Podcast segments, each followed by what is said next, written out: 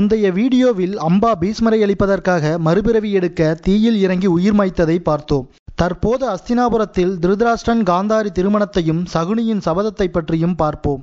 பார்வையற்ற திருதராஷ்டன் திருமண வயதை அடைந்தான். அதன்படி முதலில் மூத்தவனான திருதராஷ்டனுக்கு மணமுடிக்க எண்ணினார் பீஸ்மர் பீஸ்மரின் பார்வை அப்போது காந்தார தேசத்தின் இளவரசி காந்தாரியின் மேல் விழுந்தது.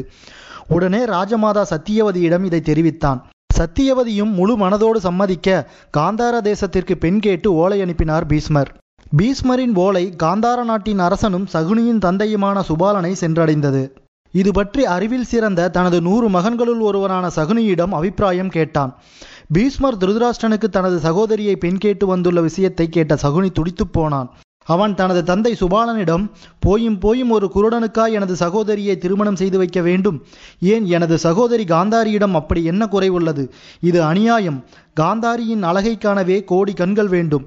அப்படி இருக்க கண்களே இல்லாத திருதராஷ்டனுக்கு நான் எனது தங்கையை மனம் செய்து கொடுக்க ஒத்துக்கொள்ள மாட்டேன் என்று கதறினான்.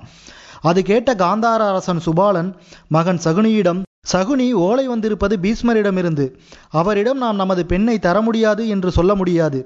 பிறகு அன்று காசியில் இளவரசிகளை சுயம்பர மண்டபத்தில் இருந்து எல்லோர் முன்னிலையிலும் கவர்ந்து சென்றது போல நமது காந்தாரியும் கவர்ந்து சென்று விடுவான் அந்த பீஷ்மன். அப்படி நடந்தால் உலகம் நம்மை கண்டு நகைக்கும்.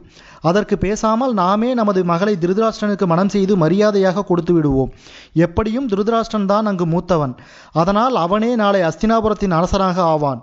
அப்போது நமது காந்தாரி தான் அங்கு பட்டத்து ராணி. தவிர அஸ்தினாபுரத்தின் செல்வ செழிப்பில் கால் தூசிக்கு ஈடாகாது நமது காந்தாரம். அதனால் பேசாமல் காந்தாரியை திருதராஷ்டனுக்கே மனம் முடித்து வைத்து விடலாம். இதுவே எனது அபிப்பிராயம் என்றான். சகுனி தனது சகோதரியை அழைத்தான். அவள் அபிப்பிராயத்தை கேட்டான். அவளோ நமது தந்தையின் அபிப்பிராயம்தான் என்னுடைய அபிப்பிராயம் என்றாள். அதனால் சுபாலன் காந்தாரியை திருதராஷ்டனுக்கு மனம் செய்து வைக்க ஒருமனதாக தீர்மானித்தான். அதன்படி பீஷ்மருக்கு பதிலோலை அனுப்பப்பட்டது.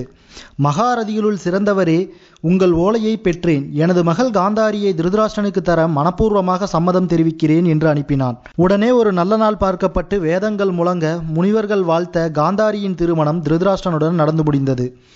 கண்ணில்லாத திருதராஷ்டனையும் தன் கண் போன்ற சகோதரியான காந்தாரியும் கண்ட சகுனி கண்ணீர் விட்டே அழத் தொடங்கினான். அத்துடன் எனது சகோதரியின் விதியா இது என்று தனக்குள் தானே கேட்டுக்கொண்டான். அப்போது பீஷ்மன் மீது அவனுக்கு கோபம் பெருக்கெடுத்தது. இருந்தாலும் தனது சகோதரியின் நலனுக்காக அமைதியாக இருந்தான். தம்பி சகுனியின் எண்ணத்தை காந்தாரி புரிந்து கொண்டாள். கற்புக்கரசியான அவள் எனது கணவருக்கு பார்வை இல்லை அவர் காணாத இந்த உலகத்தை நானும் இனி காணப்போவதில்லை. அதனால் இனி நானும் பார்வையற்றவளாகவே இருப்பேன். என்று உறுதி பூண்டாள். அத்துடன் ஒரு கருப்பு துணியை எடுத்து தனது கண்களை கட்டிக்கொண்டாள்.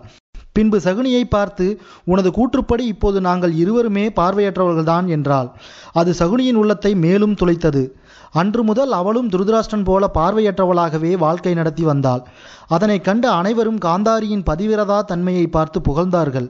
இது ஒரு புறம் இருக்க காந்தாரியின் திருமணம் குறித்த ஒரு சர்ச்சை பீஸ்மரின் காதுக்கு வந்தது. காந்தாரி திருமணம் குறித்து எழுந்த சர்ச்சை குறித்து விசாரித்து வர பீஸ்மர் ஒற்றர்களை காந்தாரா நாட்டிற்கு அனுப்பினார். காந்தாரியின் முதல் கணவருக்கு ஆயுள் இல்லை என்றும் அதனால் காந்தாரியை ஒரு ஆட்டுக்கடாவிற்கு மனம் செய்து வித்தும் அதன் பிறகு ஆட்டை பலியிட்டதாகவும் ஒற்றர்கள் தெரிவித்தார்கள். நுணுக்கமாக அன்றைய சாத்திரப்படி பார்த்தால் காந்தாரி ஒரு விதவையாவாள். பீஷ்மருக்கு இது அதிக கோபத்தை தூண்டியது. என்னை சுபாலன் ஏமாற்றிவிட்டான். ஒரு விதவையா என் வீட்டுக்கு மருமகளாக கொண்டு வந்தேன். உலகுக்கு தெரிந்தால் நகைப்புக்கு இடமாகுமே. சுபாலன் குடும்பத்தை அழித்து அந்த ரகசியத்தை வெளிவராமல் செய்துவிடுகிறேன் என்று சுபாலனையும் அவன் மகன்களையும் சிறையில் அடைத்தார்.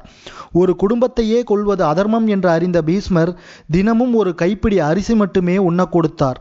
இன்னும் கொஞ்சம் உணவை கேட்பதும் நமக்கு அதர்மம். எனவே பட்டினி கிடந்துதான் மடிய வேண்டும். உணவு தரப்படும் போது மகளின் வீட்டிலிருந்து ஓடுவதும் அதர்மம் என்று சுபாலன் அறிந்திருந்தார். நாட்கள் செல்ல செல்ல நிலைமை மோசமாகியது. சுபாலன் அப்போது நம்மில் யாராவது புத்திசாலியான ஒருவன் மட்டுமே உணவை உண்டு பிழைத்து இந்த அநியாயத்தை நமக்கு செய்த பீஸ்மரை பழிவாங்க வேண்டும் என்று சுபாலன் கூறினார். வயதில் இளையவனான அறிவில் சிறந்தவனான சகுனிதான் உணவை சாப்பிட தேர்ந்தெடுக்கப்பட்டான்.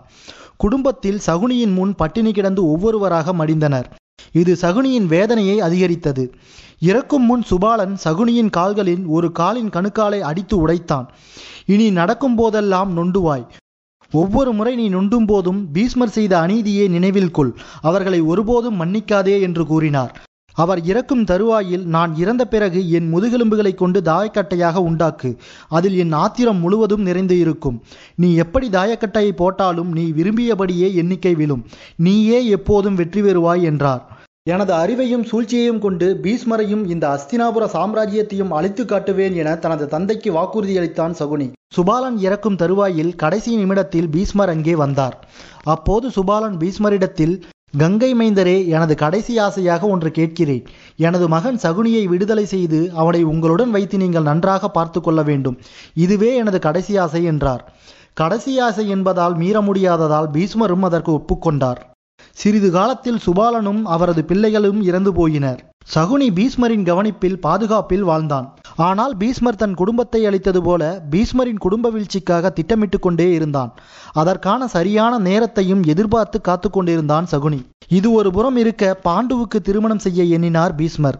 அப்போது பல இடங்களுக்கு புரோகிதர்களை அனுப்பி வரம் தேடத் தொடங்கினார். அப்போதுதான் குந்திபோஜரின் வளர்ப்பு மகளான குந்திதேவியின் நற்குணங்களை கேள்விப்பட்டு அவளையே பாண்டுவிற்கு திருமணம் செய்ய எண்ணினார் அவர். குந்திபோஜரின் வளர்ப்பு மகளான குந்தியின் இளமை காலத்தை பற்றியும் அவள் வம்ச வரலாறு பற்றியும் அடுத்த வீடியோவில் பார்ப்போம். நன்றி நண்பர்களே இந்த வீடியோ உங்களுக்கு பிடிச்சிருந்தா லைக் பண்ணுங்க கமெண்ட் பண்ணுங்க. மறக்காம சப்ஸ்கிரைப் பண்ணுங்க. உடனுக்குடன் எங்கள் வீடியோவைக்கான அப்படியே பக்கத்தில் இருக்க பெல் ஐக்கான பிரஸ் பண்ணுங்க.